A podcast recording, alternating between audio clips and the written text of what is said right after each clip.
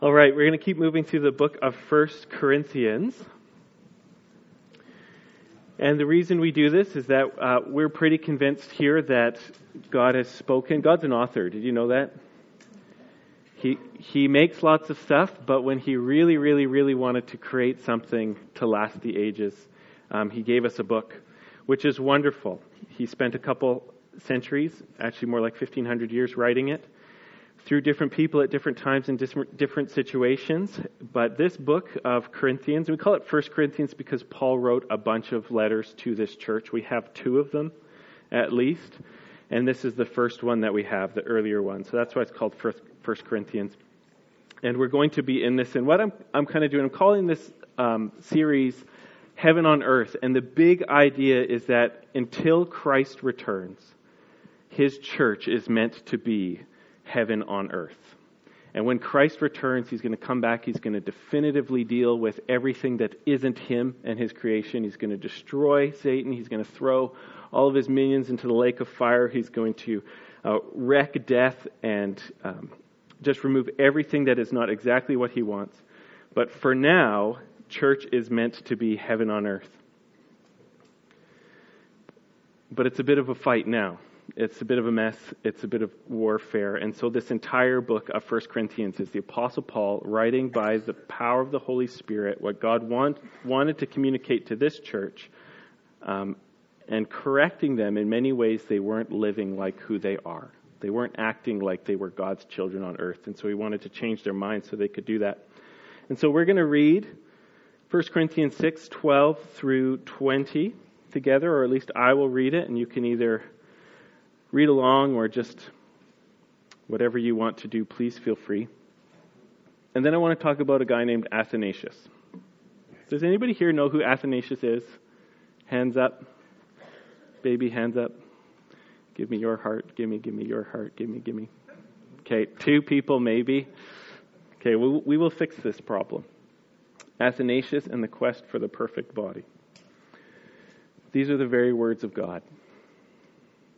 All things are lawful for me, but not all things are helpful. All things are lawful for me, but I will not be dominated by anything. Food is meant for the stomach, and the stomach for food, but God will destroy both one and the other. The body is not meant for sexual immorality, but for the Lord, and the Lord for the body.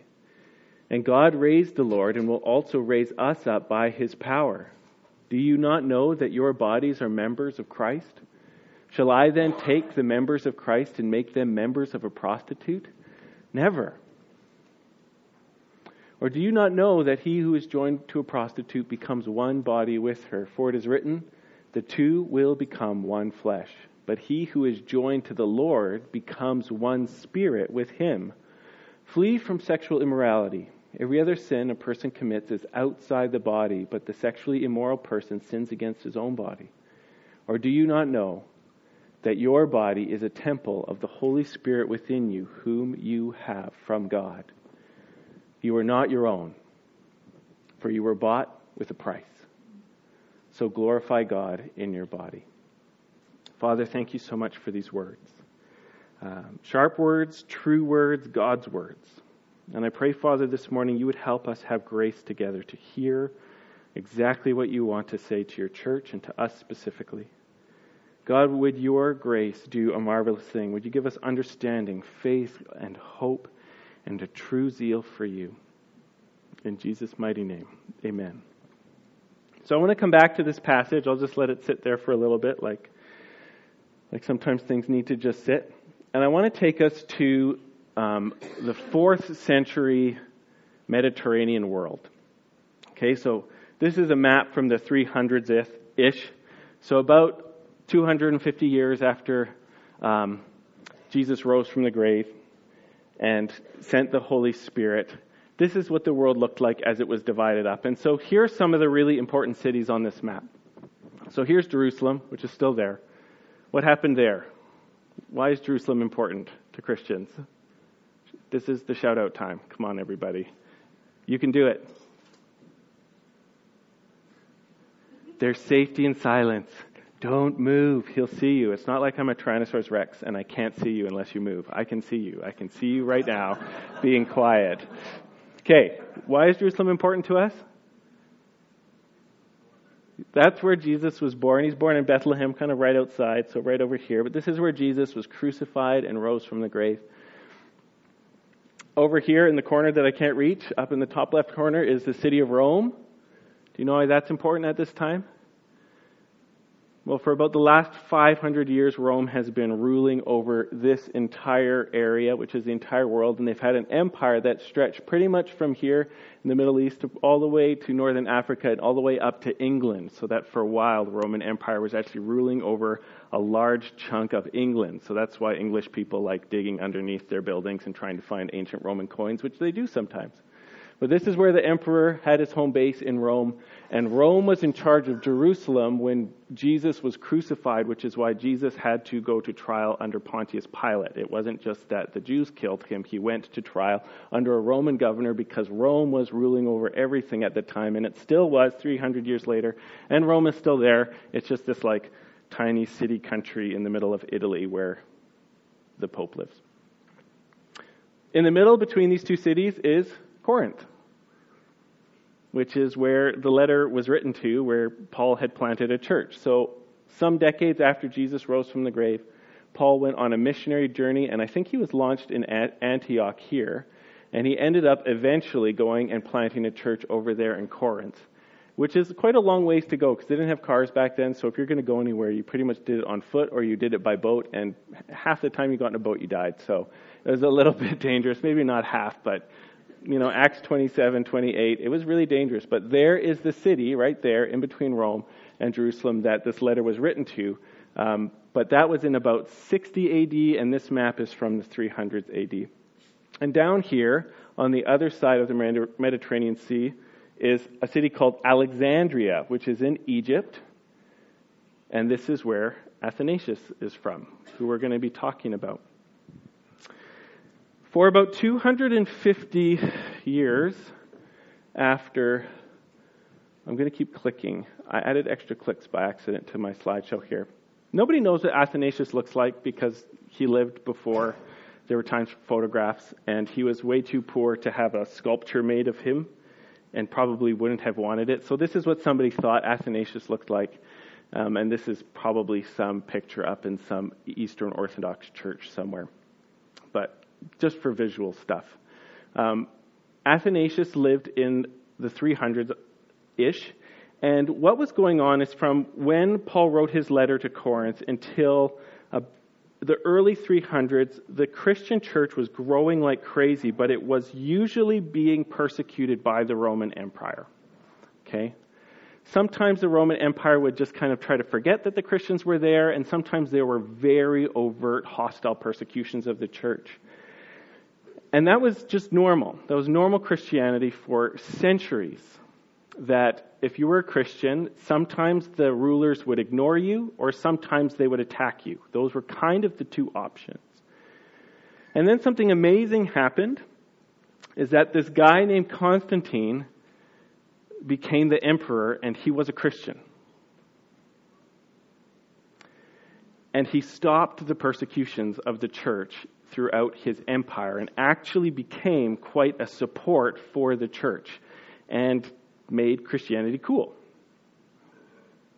for the first time ever.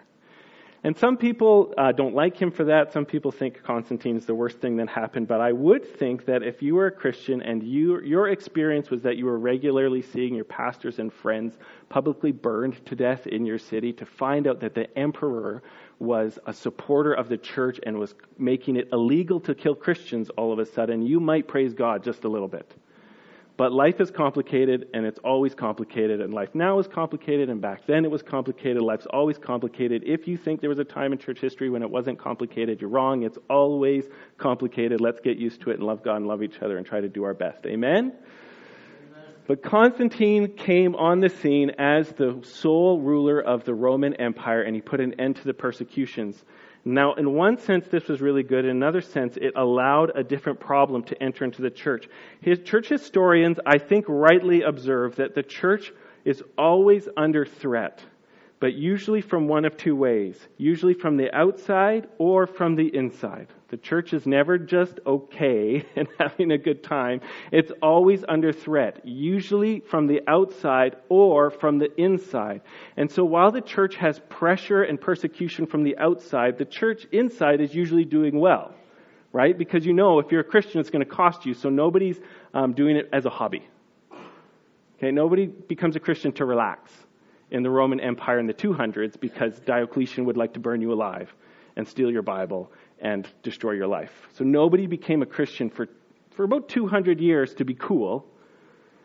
But then when Constantine came on the scene, all of a sudden the pressure's off and the church culture changed. And the Jesus or die attitude of the church, or the commitment to truth or die attitude of the church changed. And so now all of a sudden, the problems in the church are coming from the inside, from false teachings. Okay, and this is church history. It really is. For the last 2,000 years, the church is either standing against outside problems or suffering under inside problems. Now, you can ask yourself, what kind of time do Canadian Christians live in? Well, have you seen any Christians like burned alive or go to jail or beaten to death recently? Not really. We're in a time of the inside the church problems. We're in a time of um, the life of the church being robbed because we don't think clearly about God. We're in a time of the life of the church being robbed because of false teachings about Christ, not because we're worried that the RCMP are going to storm this building, force us out, and burn it down. Okay? So just so we know, just reading your life, the fight is to believe the truth in our day and age. Okay? Anyhow, what happened, the big, the big issue of the day in the 300s when Constantine was on the scene was this Is Jesus really God or not?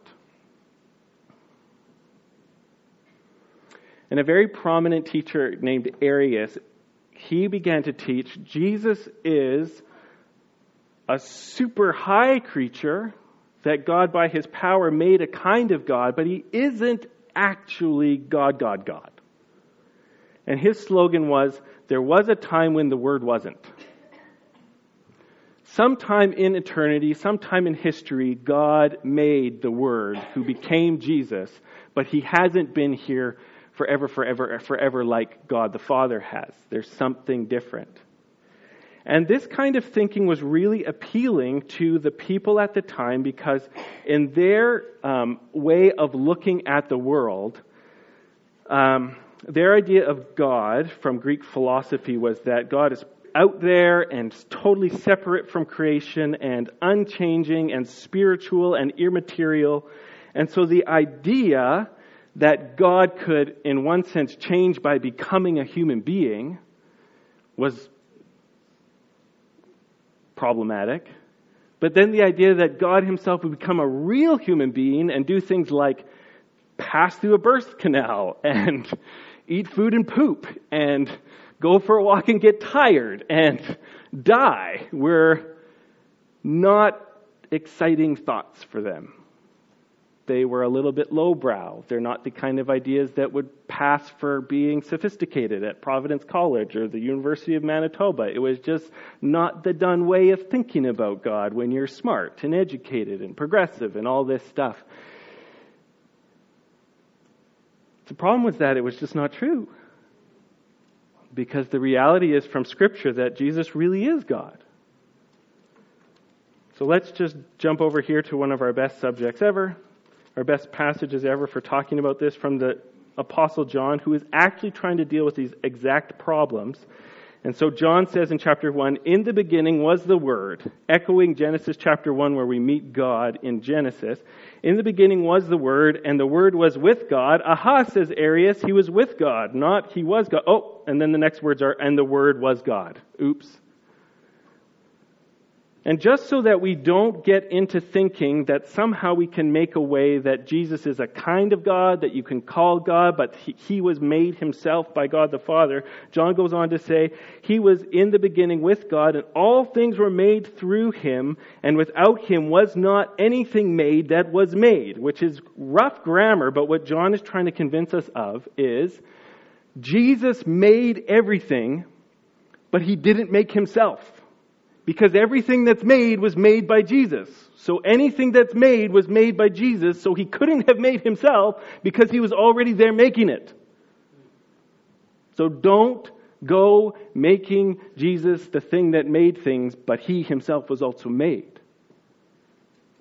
Is what John is teaching us in the first chapter of that gospel. But as we all know, sometimes what the Bible teaches isn't super popular, and so people try to find ways around it so that they can hold on to the things they think make them cool.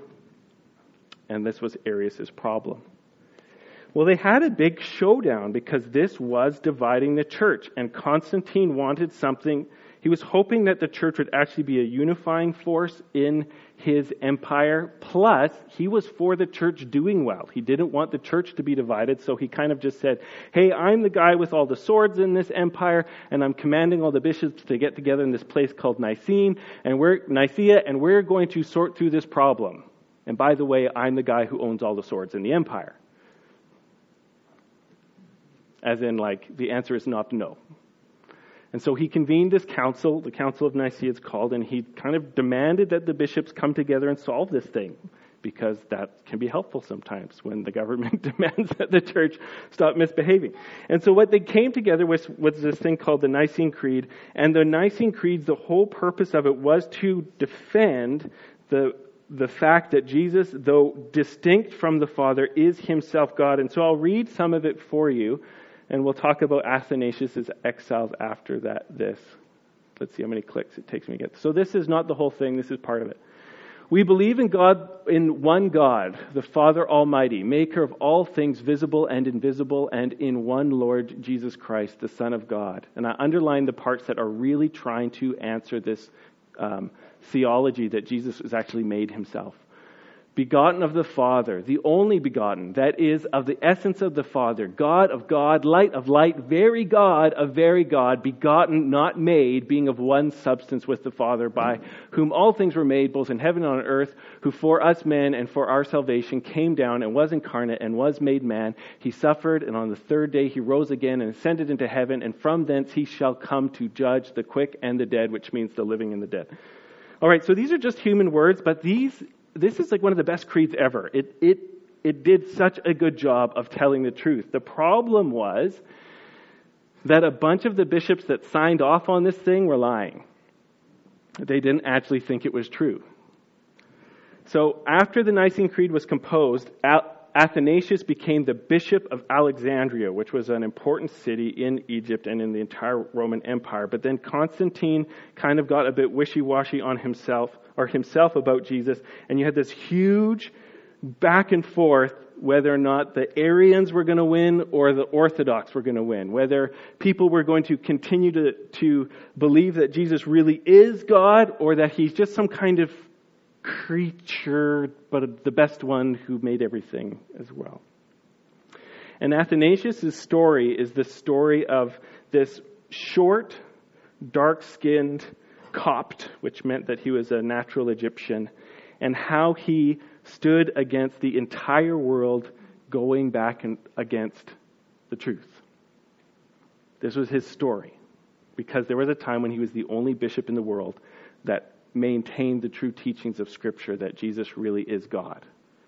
And he actually got exiled like five or six times with the Roman emperor, new ones coming up and saying, Athanasius, if you stay in Alexandria, you're dead.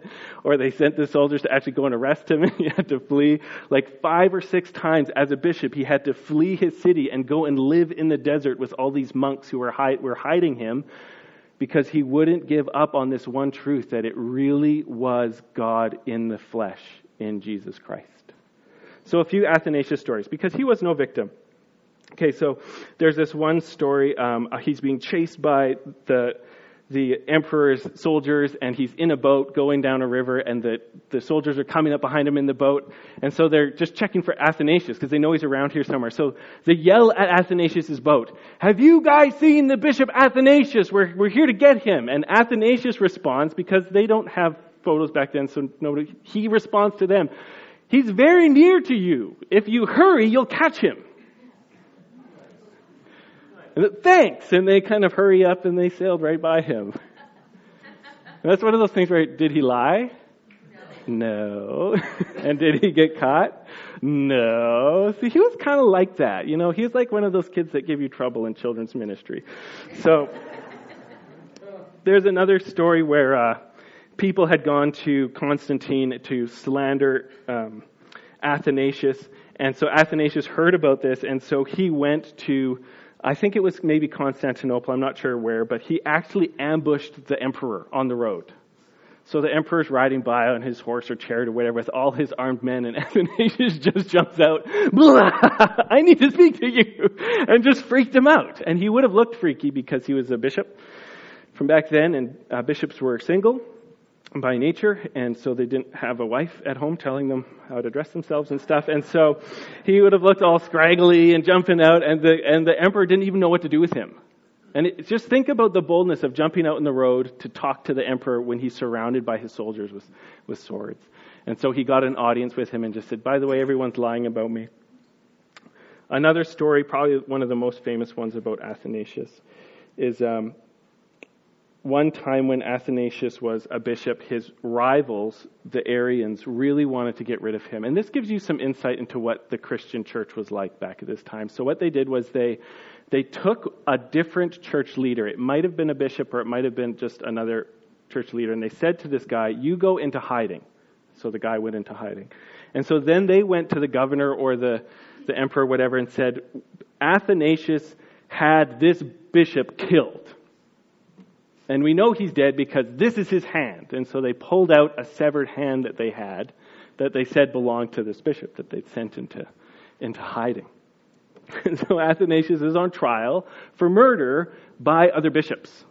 A murder he never did. Well, Athanasius had some friends, and so these friends went out and they found the guy that was in hiding.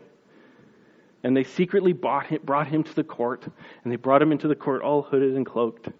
And so they were doing this trial, and so his lawyers, or whatever it was, Athanasius' defense, they got out and they said, Do you guys know who this bishop is? Let's call him like Bonso or something. I just made that up. Do you know what who Bishop Bonso is? Yes, we do. Do you know what he looks like? Can you identify him? Well, we could if he were still alive. All right. And then so they pulled this guy out, pulled the hood off. Is this Bishop Bonso? yes. Okay, and they're like, and then they lifted up his right hand. Is this his hand? Yes. And what about this? Is this his left hand? Yes. Where did the third hand come from? and they just exposed them. Just exposed them as totally trying to get this guy killed. Now, one of the insights into what the world was like at this time was that the court still found Athanasius guilty. And he had to go into exile again and go and hide in the desert with the monks. So this was Athanasius' church experience. Which, and I've, as I've been thinking about this, what it reminds me of is this. If I really love Jesus, I need to just keep loving the church. Because if Athanasius kept being a bishop that loved the church after his peers in the church tried to have him convicted of murder and killed, then I don't actually have a lot to complain about. Amen?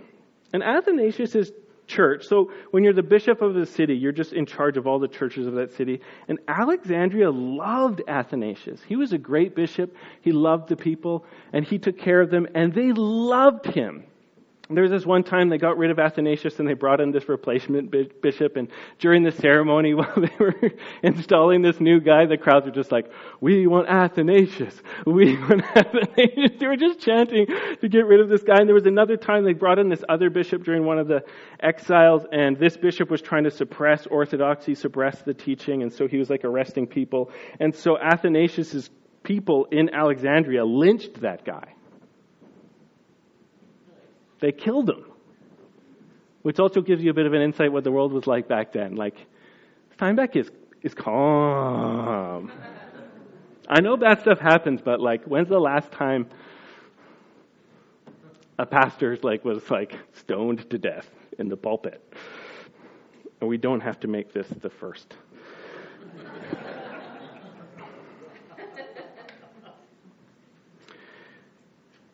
And this is just the, t- we don't know tons about his life because he lived a long time ago when it was really hard to make books and stuff like that. Um, but just, this is his life. He's gone down in history as this really humble bishop who really loved the Lord and the truth, so much so that he did not care how many people agreed with him. They call him in church history Athanasius contra mundum, which means in Latin Athanasius against the world.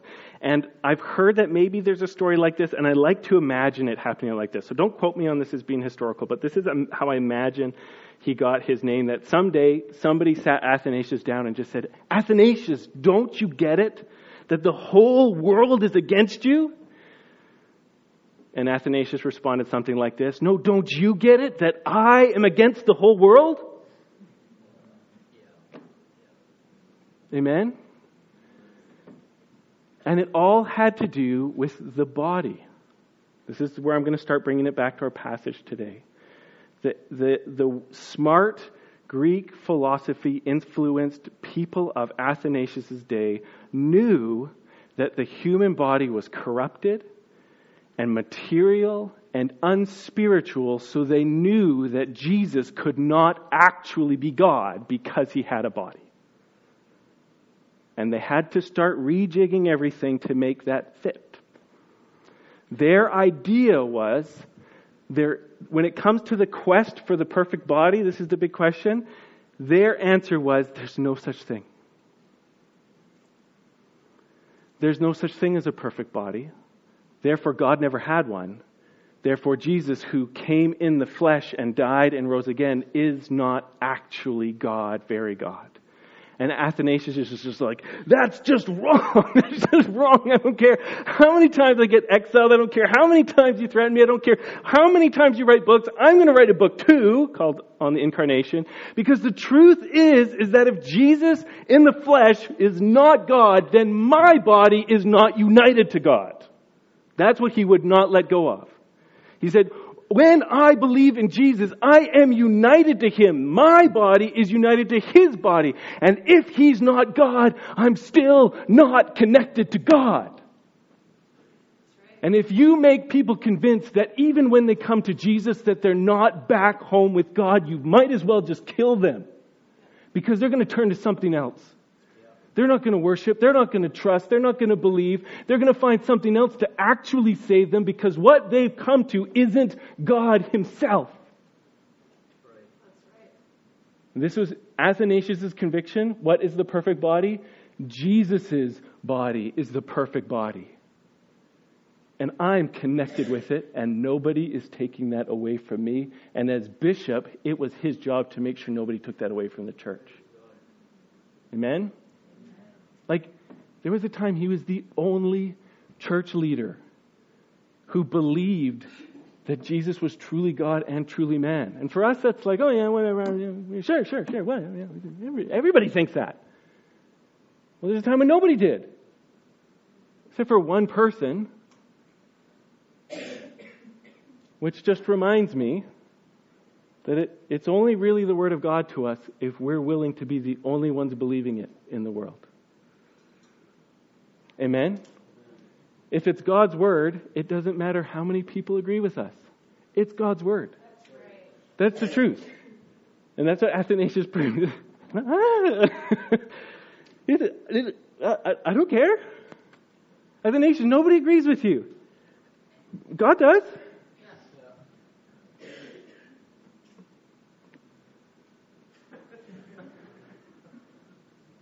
Do Canadians like to please people?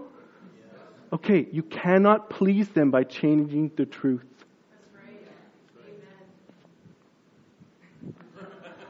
You can hurt people by changing the truth. You can kill people by changing the truth, but you cannot help or please anybody by changing the truth. It's God's word.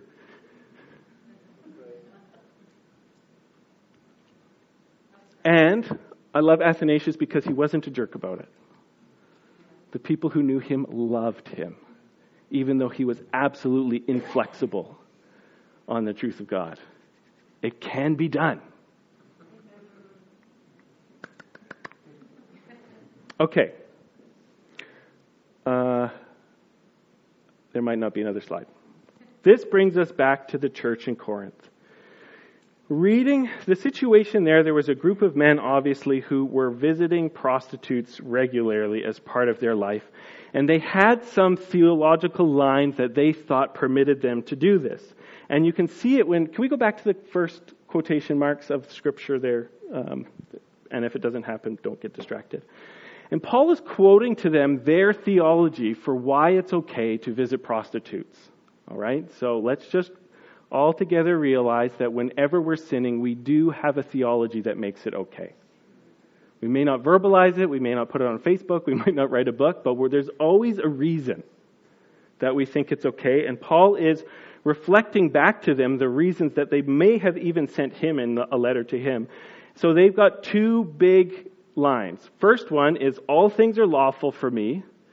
And the second one is, Food is meant for the stomach and the stomach for food. Okay, so they, they got halfway through the gospel and they heard Paul say sometimes, some, for some, they heard him say, because you're saved by grace, you're not under the law. This is what I'm assuming has happened, okay? You're saved by grace, you're not under the law. And they heard, oh, great, that means everything's lawful for me now. Right? We're forgiven. We're under grace. We're not under the law. Wonderful. How many people do you think it would take to rob the SCU? Just like clean out the bank vault. We actually have some SCU people here. How, how do you think we could do that? Don't you go judging me. I'm under grace. I'm not under the law. Anybody's law.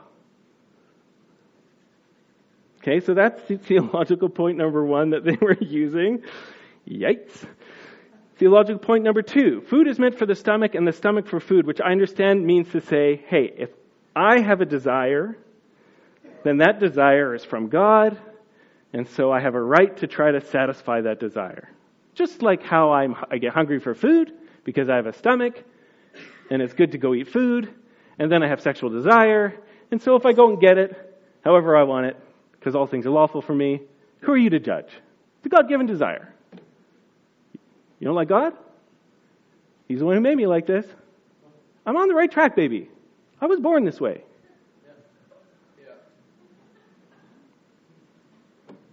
She didn't make that song up. It's from Corinthians.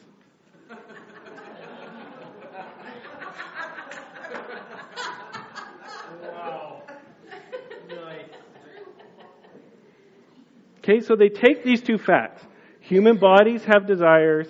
I'm under grace, so I can do whatever I want, which are half truths, right? And they pull these things together to promote prostitution use.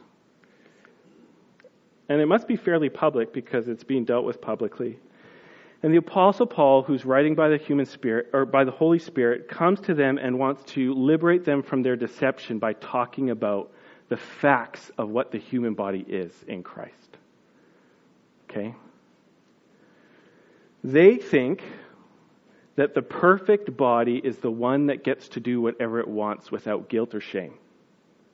Sound familiar? The perfect body is the one that where I get to do whatever I want with it without guilt or shame Paul's response is actually the perfect body is the one that is connected with Christ and filled with the Spirit. And it doesn't do what you're doing. And I just want to look at this portion a little bit because this gives me some insight into the apostle's mind. He's got these guys that are doing these things for a reason, and the, the, the things he says to them are quite pointed and obviously trying to be a bit ironic. And this is what I mean, okay? So he's, he's not trying to be super gentle. This is what I mean. Like when we talk about gentleness and niceness, got to remember how, how God actually made his word. And so he's got these guys who are doing these things, and just look at the things he says to them to try to convince them. Uh, maybe go to the, no, yeah, you're in the right spot. Number one, here are these guys that are physically connecting themselves with women. Paul says, actually, you're already physically connected with Jesus, and don't make Jesus do things he shouldn't do. And it's, it's hard for me not to imagine he's saying, You guys have a body member that is making you do things that you shouldn't do. And now you're, you're a part of Jesus' body. You're a member, part, member of Jesus' body that is making him do things he doesn't want to do. So, man up, God up, Lord, rule over your body parts because God rules over his body parts. Okay, so it's a little bit, you see, he's kind of like working an angle there.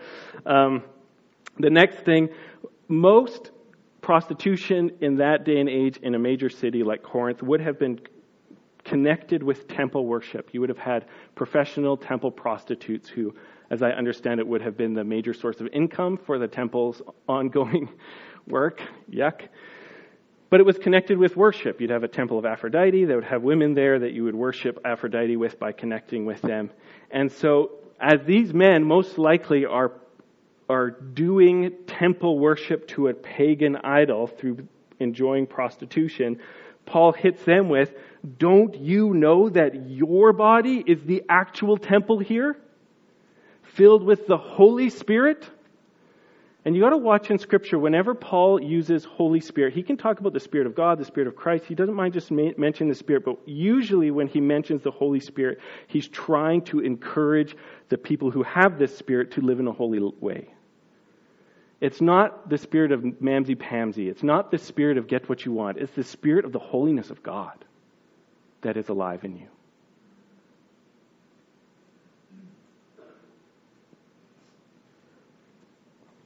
And then the last line in this passage here, he says, You are not your own, you were bought for a price. Uh, what is prostitution? It is buying someone's body for a price isn't it? And so he's saying to them, You know how you guys think you're so awesome because you've got some money and you can go and buy people's bodies for a bit? Don't you realize that Christ has purchased your body forever? And the same way that you want those bought people to do whatever you want for a while, you too should be thinking, I am bought to do whatever God wants for the rest of eternity. Does that make sense?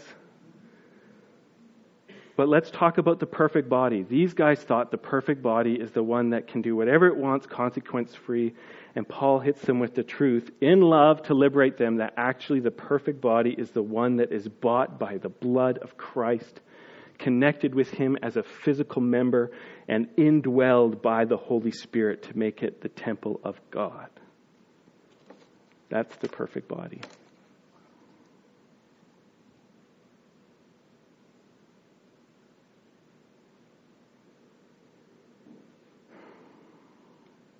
Well, how does this connect with us?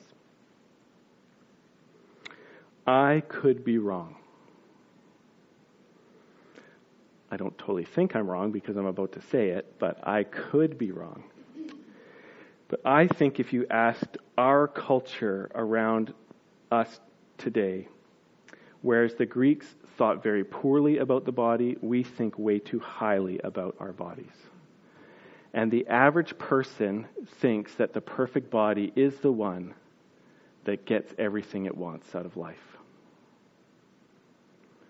The perfect body is the one that will get me all of the praise and respect and love and comfort and pleasure I want in life. That's the perfect body. And we're pretty obsessed about bodies, especially about what they look like or what people think about us when they see us, or any of this stuff. Um, there's even this whole way of doing life that is sometimes called identity politics, where everything anybody needs to know about you, they can know just because of your body.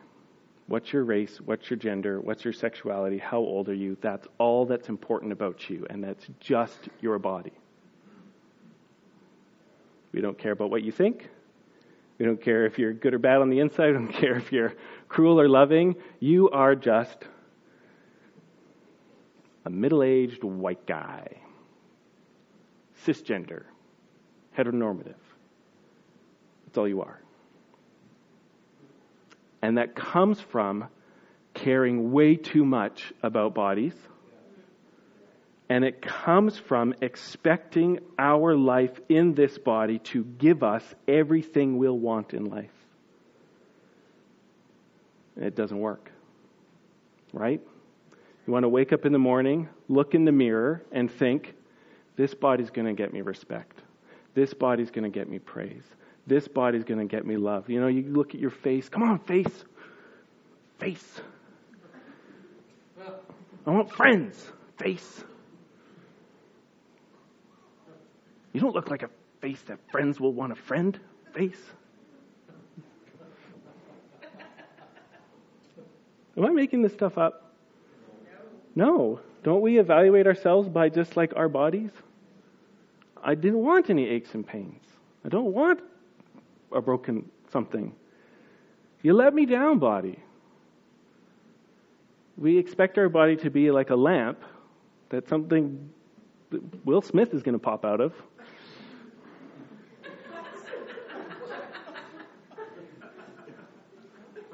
And grant us our three wishes.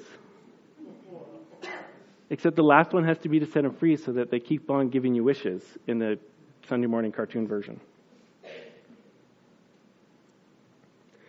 And what I, I don't want to just go too crazy on this, but I just, I, I kind of just want us all to agree. Can we just admit that someday soon our body will absolutely have fallen apart?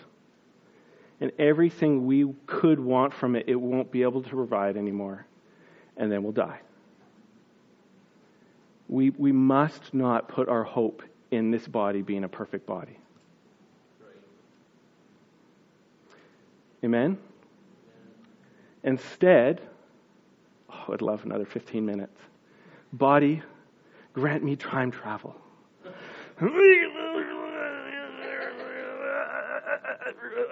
okay, if I do it too hard, I'm going to end up in a ball of lightning naked somewhere, so I'm just going to leave it alone. Too much? Not enough? Okay. Instead, this is what I want to call us to. Let's just take these the truths from the last two verses here. Maybe including number 17 and say this. I want us to adopt the belief that the perfect body in this life is the one that is joined with Jesus Christ. That's what makes a body perfect. No matter what happens from here on out, all you need from your body is that it stays joined with Jesus and is filled with the Holy Spirit. Can you imagine living like that? Anybody? Can you imagine living like that? You wake up in the morning, you look in the mirror, still filled with the Spirit? Yeah! All I need. Come on. It still moves? Still okay?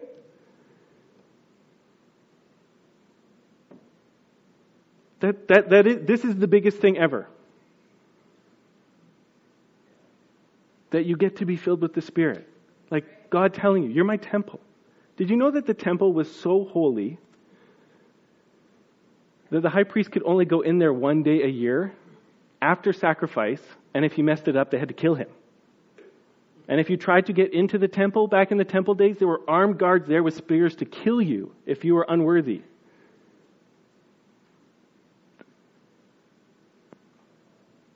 And now, who's the temple? Somebody say me, please. Me. Who's the temple? Me. You're the holiest thing in the universe. You're where God lives. Anybody? You get to be God's home. You're his home. You don't need sex to feel close to anything. You're the home of God. Who gives a rip what any zombie unbeliever thinks about you? They just want to eat your brains. You're the home of God. And that is worth six exiles hiding from an emperor to hold on to. That is worth years of eating locusts in the desert to stay true to. You're the home of God and the body of Christ. What do you need? Rob says to himself. And I know we're Canadians, which means we say, that's pretty interesting. I don't want to be interesting. I want to own your mind for the rest of your life. I want this truth that you wake up in the morning into a mirror and you say, I was bought with a price. I am not my own. I am the body of Jesus. I am the temple of God, and I want to glorify you today. And hell November to every cool thought process or idea that would take that away from me. Because when that's gone, I don't have anything. There isn't a Facebook filter in the world worthy of coming close to the reality of what Jesus has given us in this life. Amen? So I'm calling you to a life of this fight. I am not my own. This body doesn't even belong to me. Some of us are so mean to our bodies. Stop trashing what Jesus owns. Amen? My nose is in my teeth. I got this snaggletooth tooth that sticks out there like it's trying to attack everybody I'm talking to. Jesus bought that tooth. Leave it alone. My only job is to pray and obey how to glorify Jesus with that. Amen? Because this tooth here or here or over here doesn't change the fact I'm already the home of the living God.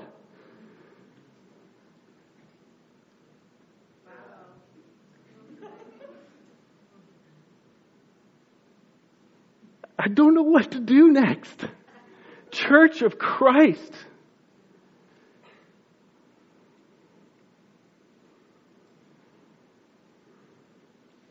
You're, you're his home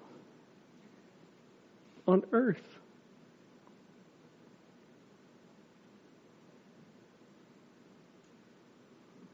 You're where he hangs his hat. You're where he takes off his dress shoes and puts on his slippers.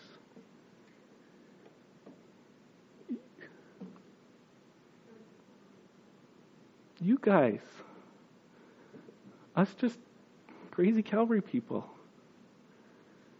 By grace, by a free gift, we're the home of God.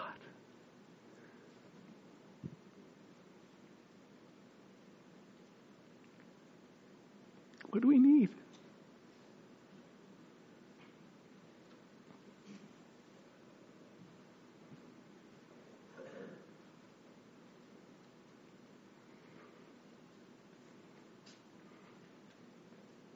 I'm so grateful for Athanasius. This truth was lost to the church without him.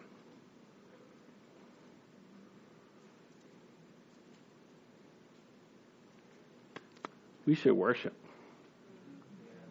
This is what I'm going to say. You can hear a sermon like this, and if you've got sexual immorality in your life or in your past that you're feeling guilt or shame about, you could see me waving my arms and feel like I'm trying to blow you out the door. That is not the truth. We kind of have one rule when it comes to people's life here. Okay, here's the question. Wherever you are today, what does following Jesus look like? Because we all get ourselves into messes. We all do things we regret. Anybody here who has not done one of or both of those things? We all get ourselves into messes. We all do things we regret. So here's the question. When you hear a message like this, and you, and you, you might get convicted, this is the question. Okay, from today, what does glorifying God with your body look like? From today, what was what is growing in believing that you're the holiest thing that will ever walk into your front door? What does that look like today? No condemnation, not ch- chasing people out of the church but calling each other. Okay, today, what does believing this look like? And what can we take steps towards? But if, if you're, um, why don't we worship and just thank God for this humongous gift that He's given us in being united with us by grace? This is how He's done it. We know, we know we're sinners. Um, like the Greeks, we know we don't actually belong to be connected to God. But God solved that by coming in the flesh, by becoming a true human being and dying on a cross for sin. When His blood was pouring out, that blood came to cover everything wrong we ever did and everything impure we ever are. So that when God looks to us when we're believing in Jesus, He sees the purity and righteousness and goodness of His own Son covering us like a shield. And so we can be that connected with Him without ever being afraid that we're going to be destroyed because we're already protected, we're already covered. And if you need that, if you need to come into a relationship with God where God is your protector and not your judge, and God is your rescuer and not the one you're afraid of, that can happen today. You can acknowledge this that you need Jesus. You can acknowledge that you need to get right with Him, that you need changes in your life. We don't go try to change our life and then come to God. You come to Jesus and then trust that He will lead you into the changes you need as you learn to let Him love you. Amen. So, can we just take a second? If there's anybody here that wants to respond by giving themselves to Jesus, do you want to just raise your hand as a way of showing faith to God?